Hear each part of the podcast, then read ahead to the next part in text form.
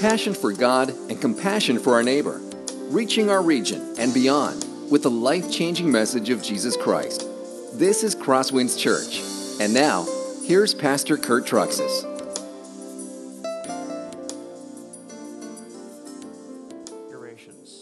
It's the familiarity that we've come to experience with the Christmas story itself.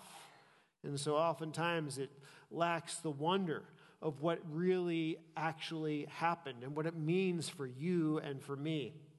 I don't know about you, but we typically pull out a nativity scene in our house and we set it up, and there goes baby Jesus in the manger, and there's Mary and Joseph and the shepherds.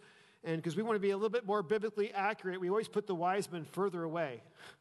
If you know the inside joke on that one, you know, but uh, it's the same old thing we're doing it again and again. And we sort of forget the significance of why Jesus was born and how that so significantly changes our life. Well, this week, or this Sunday, we are beginning a Christmas series. As we, it's an Advent series as we prepare to celebrate uh, Christ's birth. But the purpose of this series is a little bit different. It's not just to tell the same old Christmas story, but it's to tell the significance of Christ coming in a new way and a, a fresh way so th- we don't get uh, anesthetized by the same old Christmas. What we're going to be doing is we're going to be working our way through a couple select verses over the next four weeks in the book of Ephesians. And these verses from the book of Ephesians help us understand the significance of who Christ is and what God did for us when Christ came for us. The significance of what all begins in Bethlehem. Now, the passage we're going to look at in Ephesians is Ephesians chapter 1.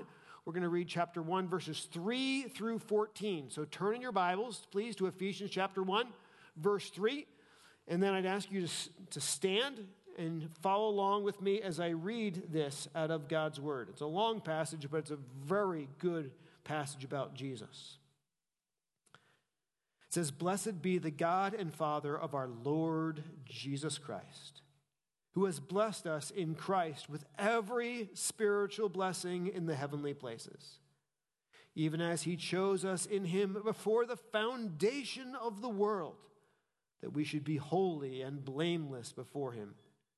In love, he predestined us for adoption through Jesus Christ, according to the purpose of his will, to the praise of his glorious grace, which he has blessed us in the beloved. In him we have redemption through his blood, the forgiveness of our trespasses, according to the riches of his grace, which he lavished upon us in all wisdom and insight making known to us the mystery of his will, according to his purpose, which he set forth in Christ as a plan for the fullness of time to unite all things in him, things in heaven and things on earth. In him we have obtained an inheritance. We have been predestined according to the purpose of him who works all things according to the counsel of his will so that we who were the first to hope in Christ might be to the praise of his glory.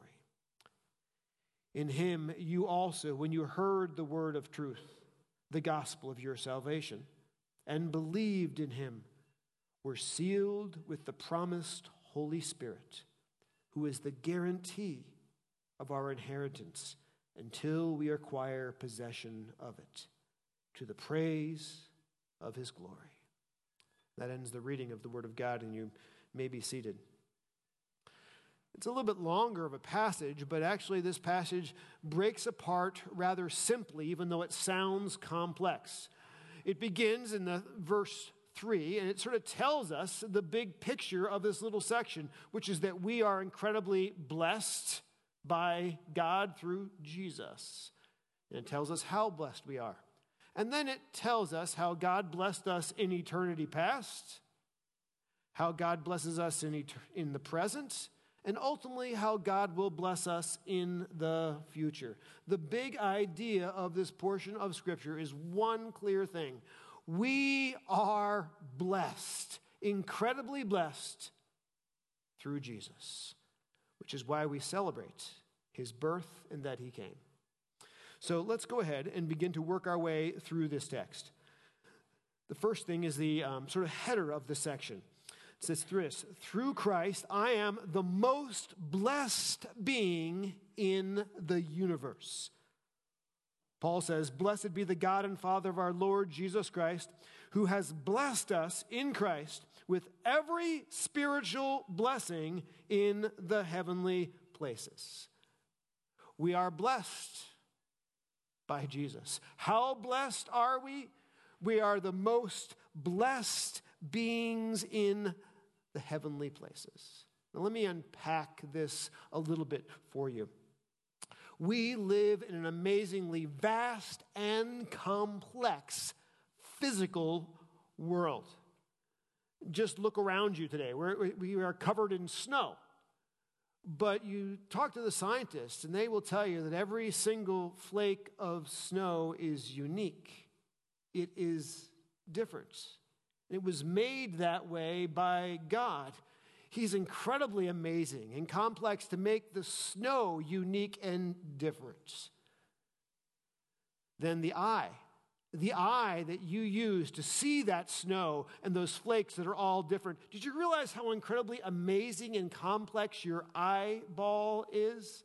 The rods and the cones in the back, which there take the different waves of light and somehow translate that all to your brain so you can see an image with clarity and with color.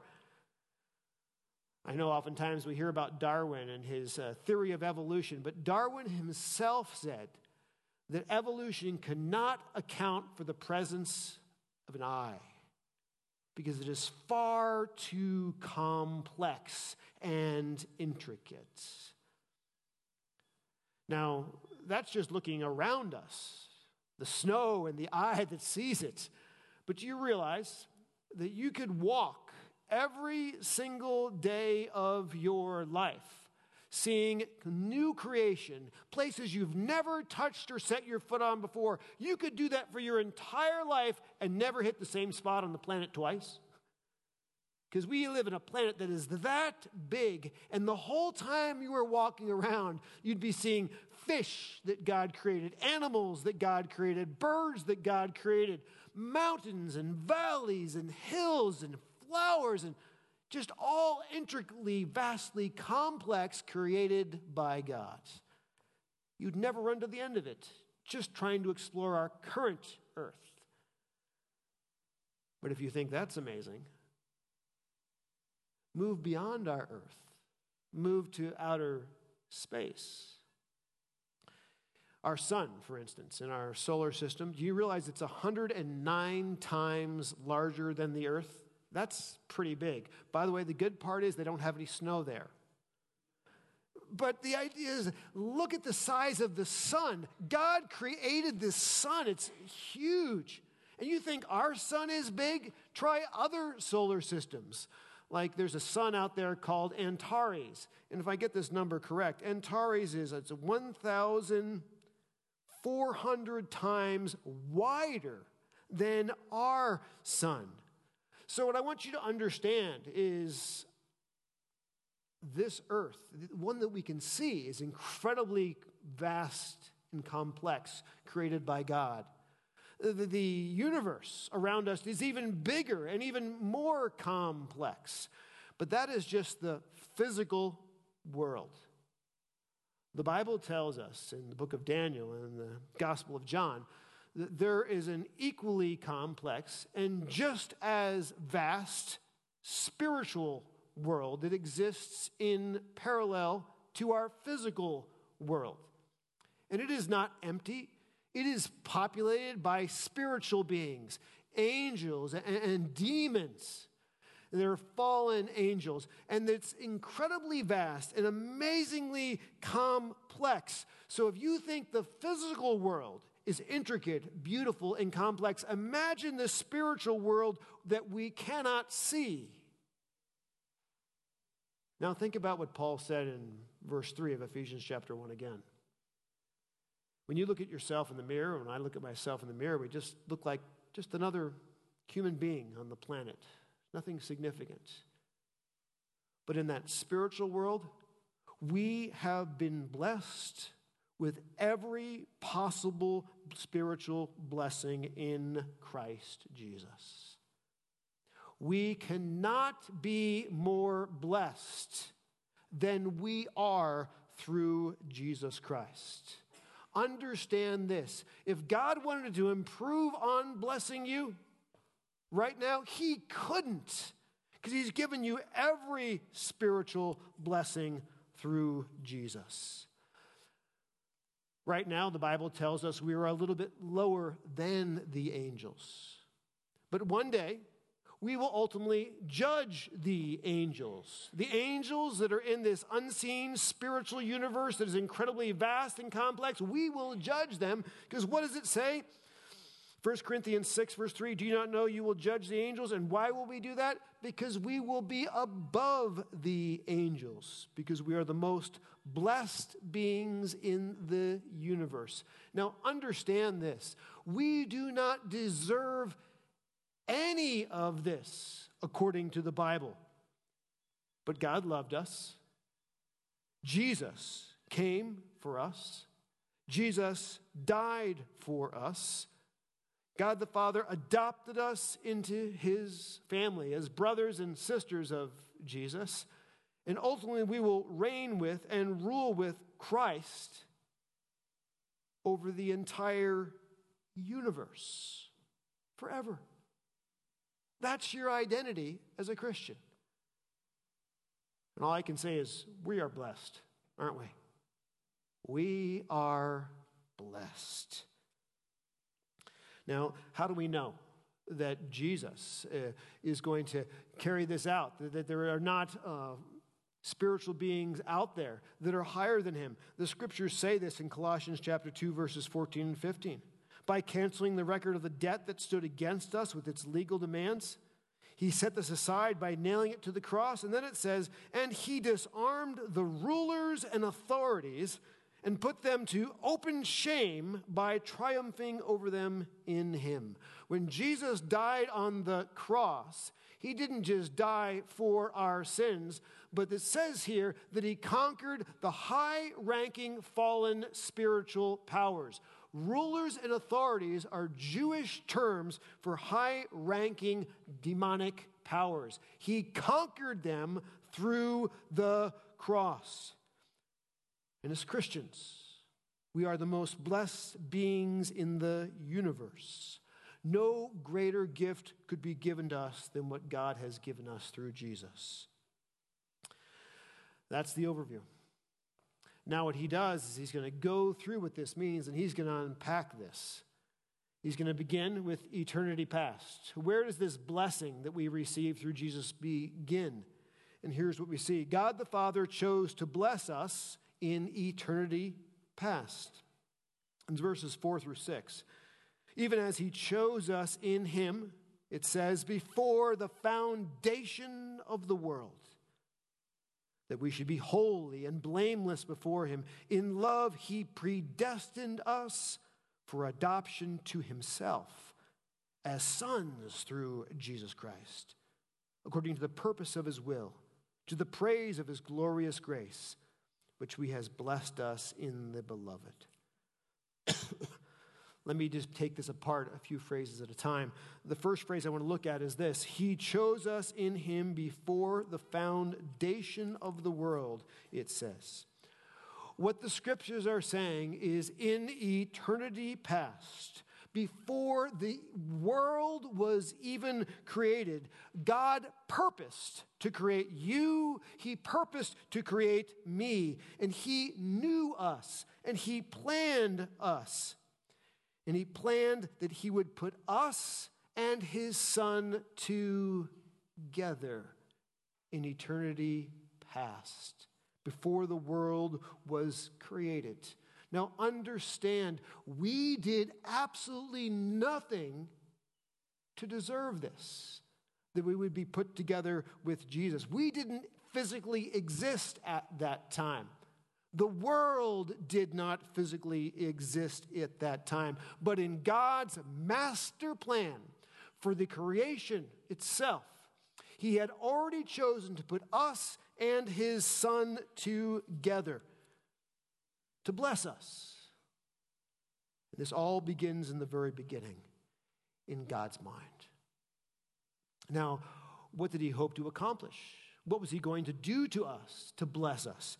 It says this as it continues on that we should be holy and blameless before him. And then we see this that God chose us to make us holy and blameless.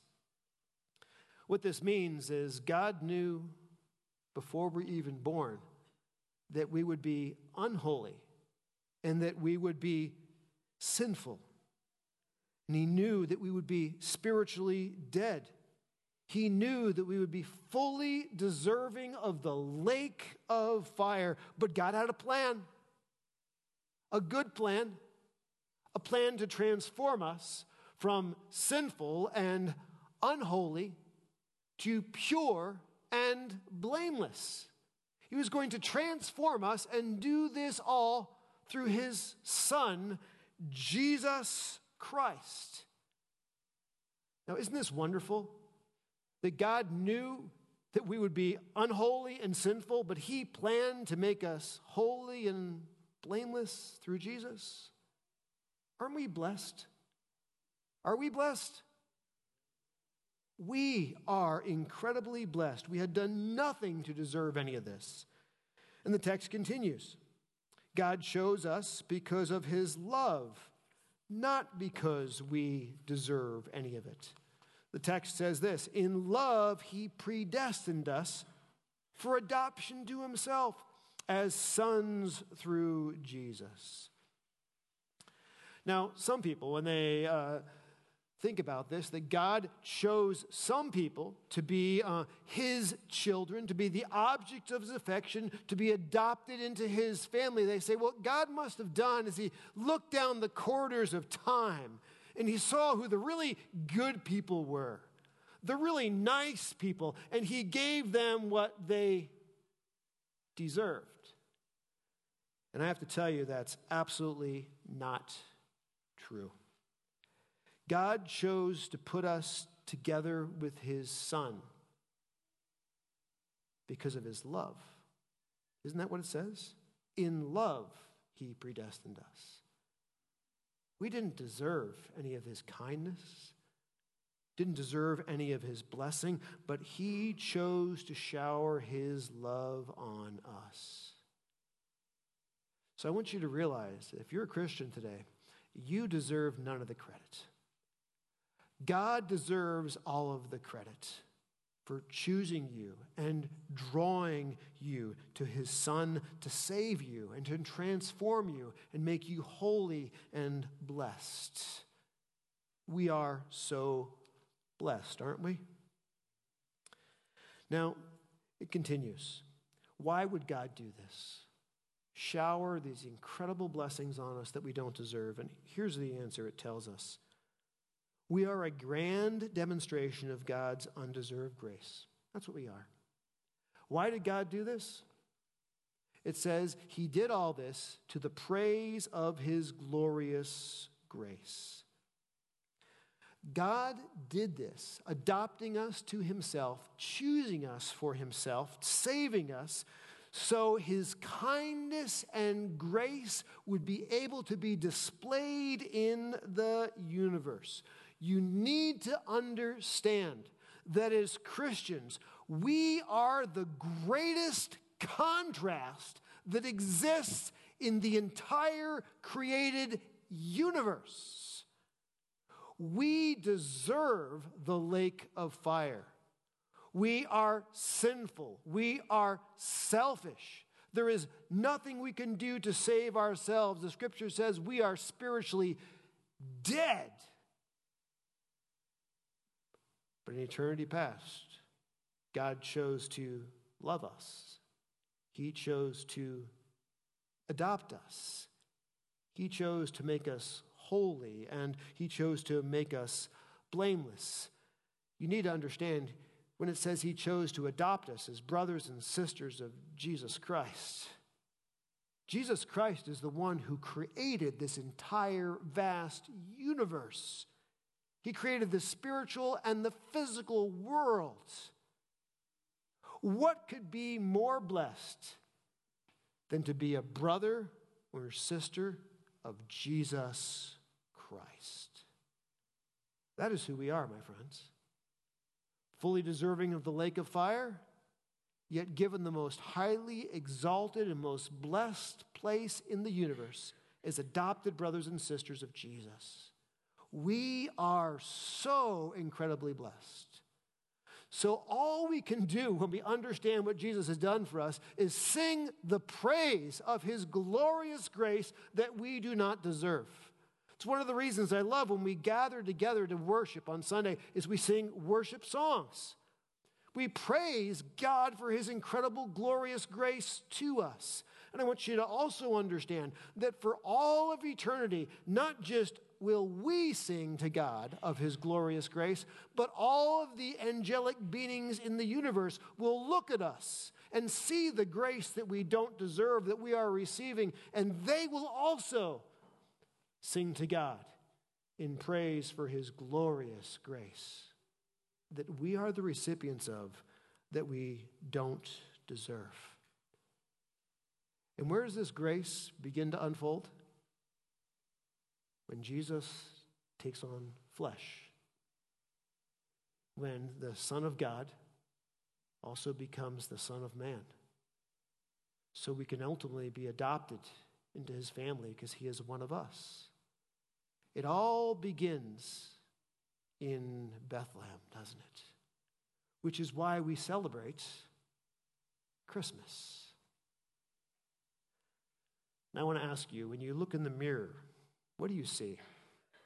Just another C in the face of humanity? Somebody who's not that important, makes a lot of mistakes, somebody who's filled with shame because of their sin? Or do you see yourself as you actually are because of Jesus?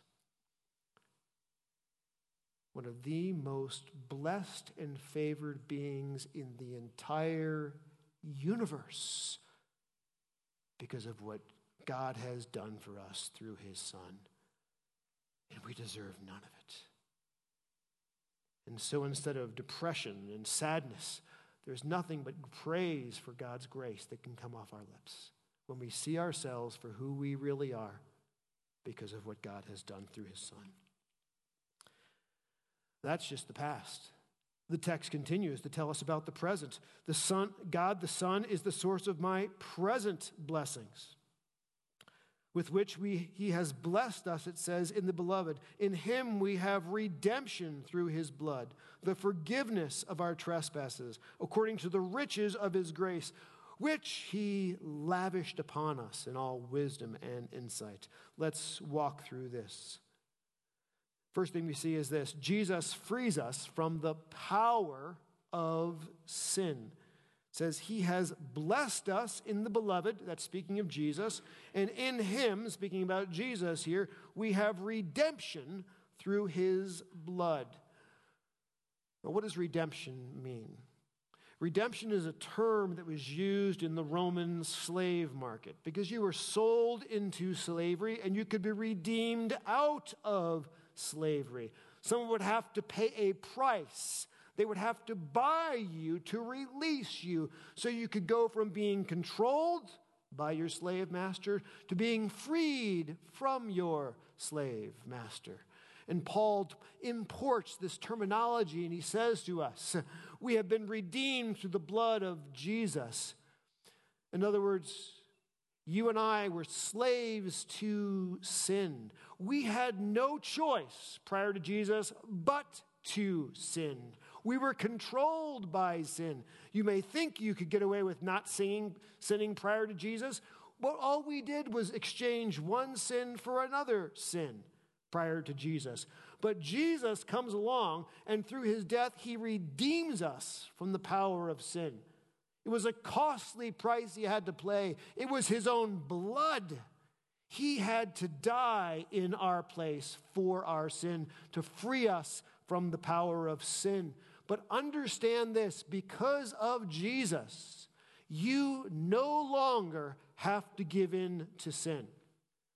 No matter how strong the temptation seems, no matter how good that evil thing looks, no matter what Satan may want to trick you to believe, because of Jesus, you can actually walk away from sin because you are no longer slaves to sin. Jesus is your master. Sin is no longer your master. He has freed you from that. We are so blessed, aren't we? So blessed to have the power of sin broken by the power of God's Son. Jesus also says frees us from the consequences of our sin. Says the forgiveness of our trespasses. Understand this that Jesus forgives all of your sin.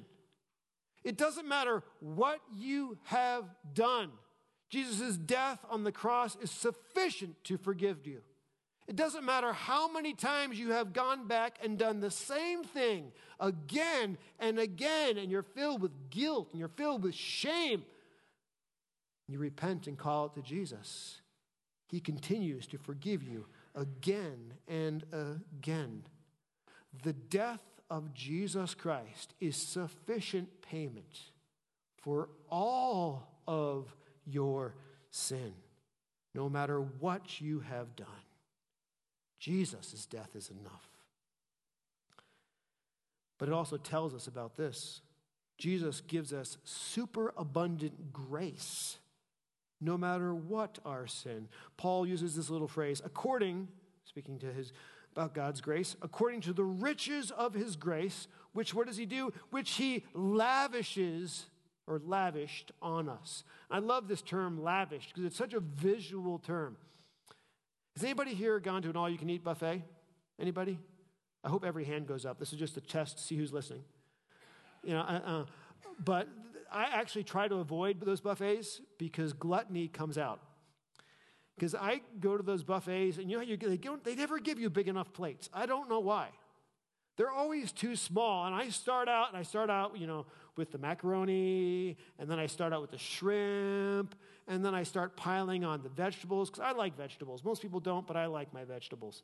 And next thing you know, I've got ravioli on there, and it's, I'm running out of room. And then you get to the end of the plate or end of the line. Isn't there that guy who's always cutting meat? When you have no space, he's going to give you this big piece of beef and slap it on top. And I'm the guy who makes the mess on the carpet on the way back from the buffet line going back to his table. That's me. I'm responsible for the carpet stains. But my friends, this is a wonderful picture of the way God extends his grace into our life, isn't it?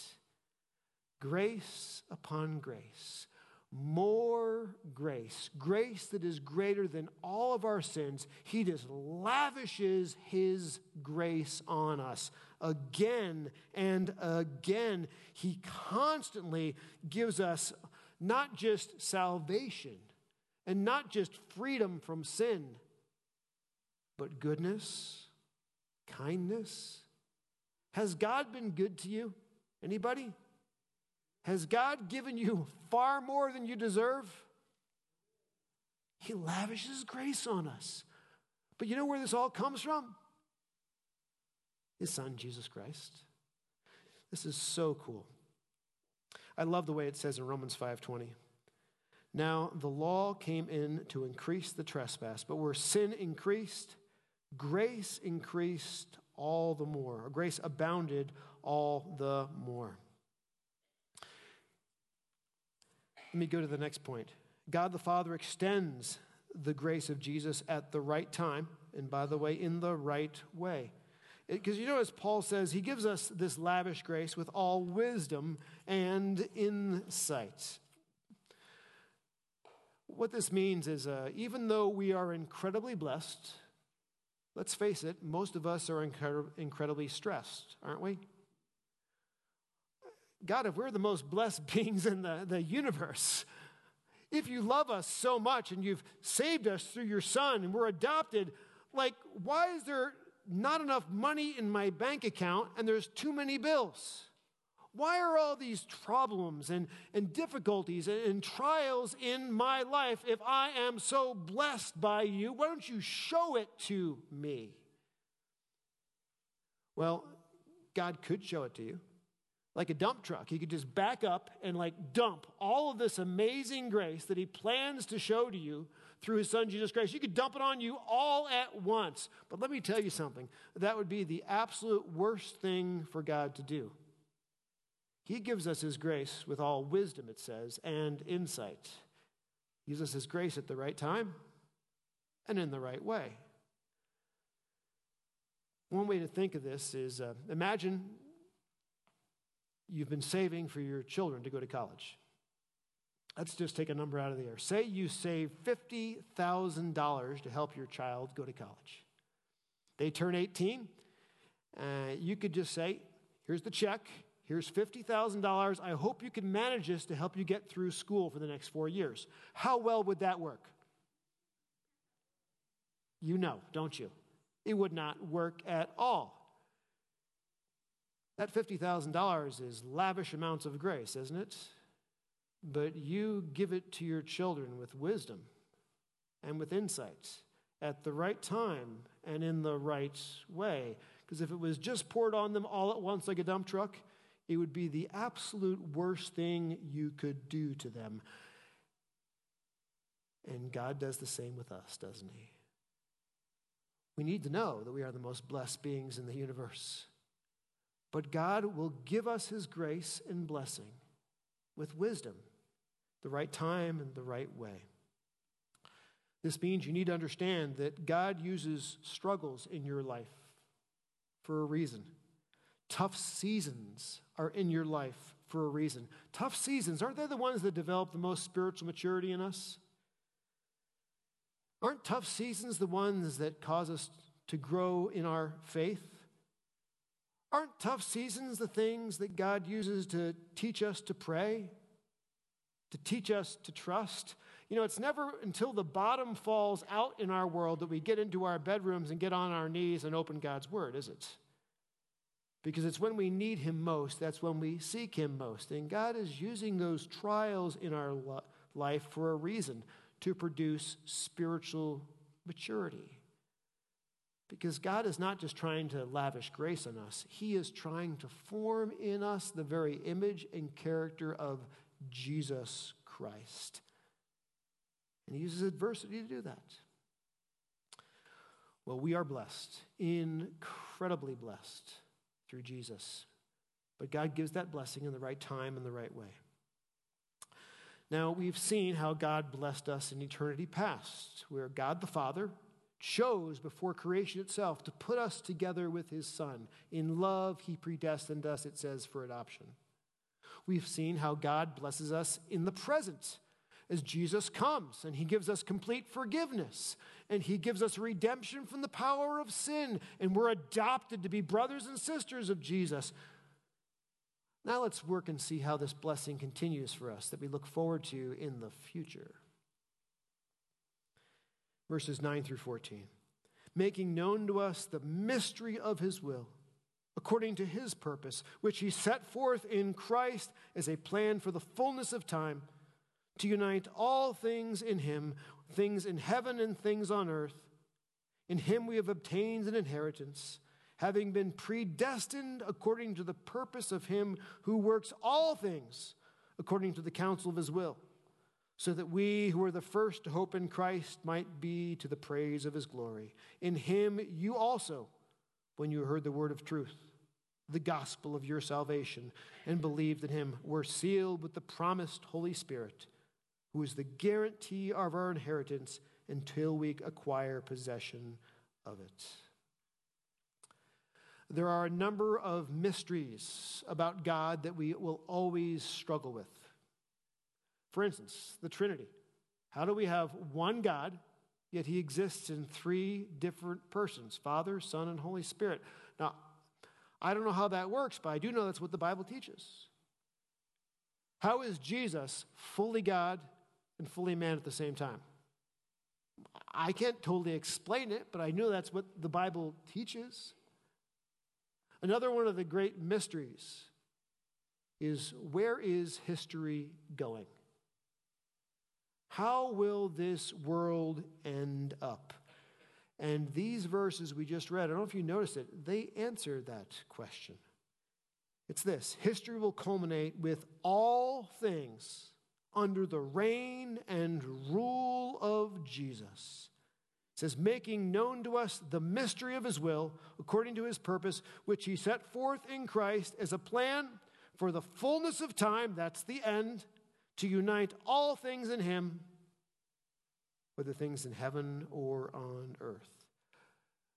This vast physical world and the spiritual world will all be united together under Jesus Christ. In fact, the scriptures say this Colossians chapter 1 verse 16, for by him, that's speaking of Jesus, all things were created.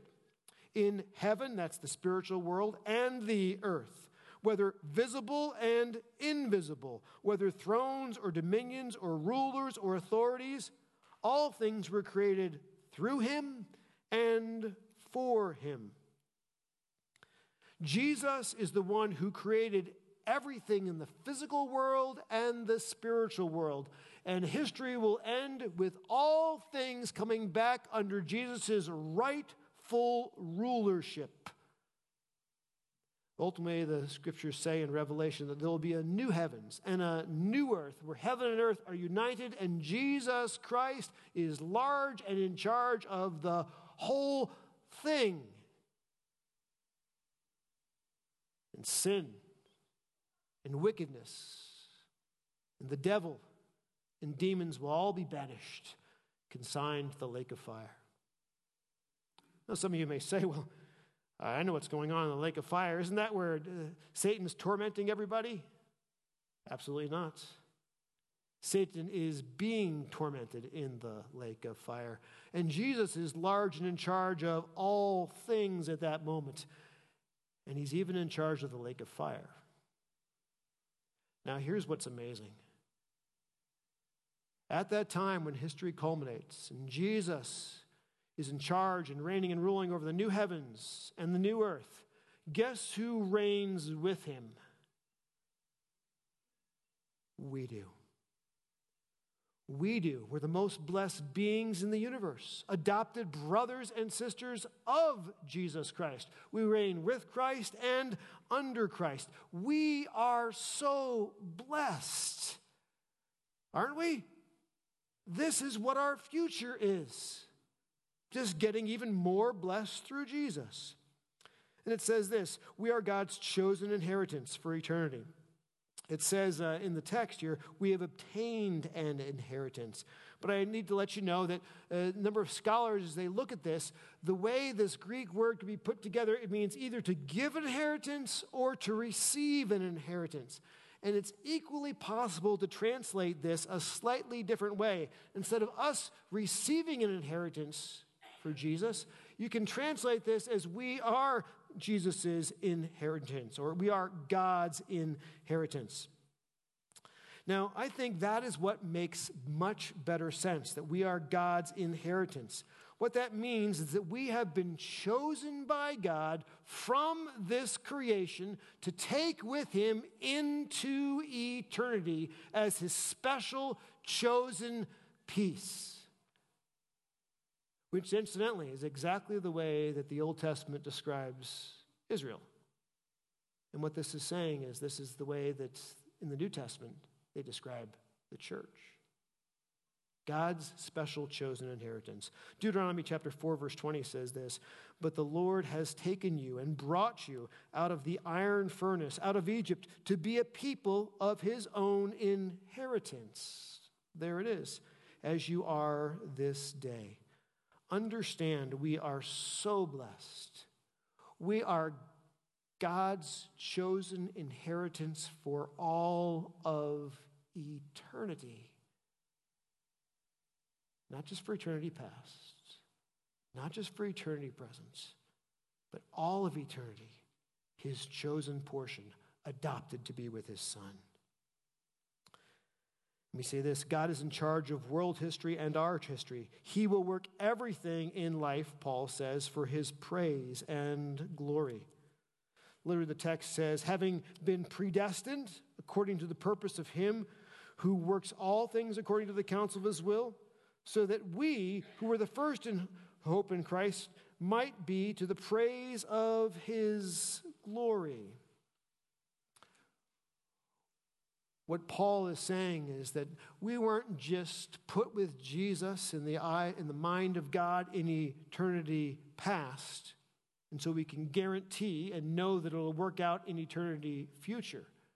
But just as God is in charge of our past and our future, God is completely in charge of our present, and He will work everything out, it says here, according to the counsel of His will. In other words, no matter what is happening in your life today, you need to know God has it under complete control, and God has a good purpose for the challenges and the blessings that you are facing in life. You and I may not be able to understand what God is doing in this moment, but we can trust what God is doing in this moment. He is in complete control of everything, and He has a good purpose for you and for me. It all began in eternity past. It'll culminate in eternity future, and He has everything in control to get us there on the way. A good example of that goes back to the Old Testament in the book of Genesis. Remember the story of Joseph? Joseph, who was sold by his own brothers into slavery. God, what are you doing? My own flesh and blood sold me as a slave into Egypt. Things are out of control. Actually, they weren't out of control. It's all part of God's good plan to get Joseph to Egypt, where he will ultimately save the lives of his brothers and to save the lives of countless others in a famine. Joseph does the right thing. He's falsely accused by Mrs. Potiphar of a crime he didn't commit. He's thrown into the slammer. He's suffering for a crime he didn't commit. God, I thought you had everything under control in my life. Why are you allowing me to suffer like this? But then all of a sudden, he ends up time with the baker and the cupbearer and all of a sudden he's rubbed shoulders with people. And so at just the right time and in the right way, he goes from the dungeon room to the throne room in one day. God was large and in charge of every day of his life. And God had a good plan for his life. He could look back and see it, but he couldn't see it going forward. My friends, it's the exact same thing for you and for me. I don't know what you're facing today. It may be a very difficult challenge, but God loves you. He chose you, He will redeem you. You're the most blessed beings in the universe. He has a good plan for you, even right now. I didn't say an easy plan. Sometimes there's real trials that go on in the plan, but I guarantee you that when you get to eternity and you look back in a panoramic picture of your life, you will say to God, You had a good plan, and now I see, now I understand what you were doing. And if I was doing it, I wouldn't have done it any different. We need to have that perspective. That helps us as we face eternity future. And then the last point is this God the Father put the Holy Spirit in our hearts when we trusted in Jesus. And the Holy Spirit begins to change us now and is the guarantee that God will bless us in the future. In Him, you also, when you heard the word of truth, the gospel of your salvation, and believed in Him, were sealed, he says, with the promised Holy Spirit, who is the guarantee of our inheritance till we acquire possession of it to the praise of his glory. How do we know that everything that I just went through in this text is true? that God put you and his son together in eternity past. That through Jesus you have forgiveness of our sin, brokenness from the power of sin, that in eternity future will be the most blessed beings of the universe, reigning and ruling with Jesus. How do we know this good story is true? Paul says, You know it because of the Holy Spirit that God has put into your heart. You see, in the old this world, when you own something, you would always put a seal on something. It was like Texas cattle. You, know, you put your mark on it. So it was obviously your stuff and went back to you. What God has done is He's put His mark on us, which is the Holy Spirit, the guarantee of our inheritance. And this is the way this works. When you and I trusted in Jesus, we asked God to forgive our sins through His Son things didn't just change eternally in heaven, but things began to change temporally on earth because He sent His Holy Spirit into your life. And do you remember the changes that started to take place? The people you used to hang out with, all of a sudden you found yourself convicted of. The things you used to do, you could see now with new eyes, and you were repulsed by them the habits you once had. You don't want to have anymore. All of a sudden, you start wanting to go away from a sinful life and you find yourself with an appetite to want to have a holy life because Jesus is transforming you from the inside out and you are not doing it. The Holy Spirit is doing it in you. When you look back on the changes at your life that begun now, realize that is only the deposit. That is only the beginning of the changes the Holy Spirit will make in your life for all of eternity. When Jesus Christ rose from the dead, he was given a resurrection body that will not die. That was the Holy Spirit's power, working in God the Son's body. The scriptures say that Jesus' body is the prototype for our body. That one day, Jesus will say the word, and our bodies, when they are dead in the dust, will rise to life to be just like Jesus' body, immortal, lasting forever, not known for weakness, but known for power. That's another installment of what the Holy Spirit is going to do for us in the future. My friends, all I can say is we are blessed. Are we blessed? We are so blessed through Jesus Christ.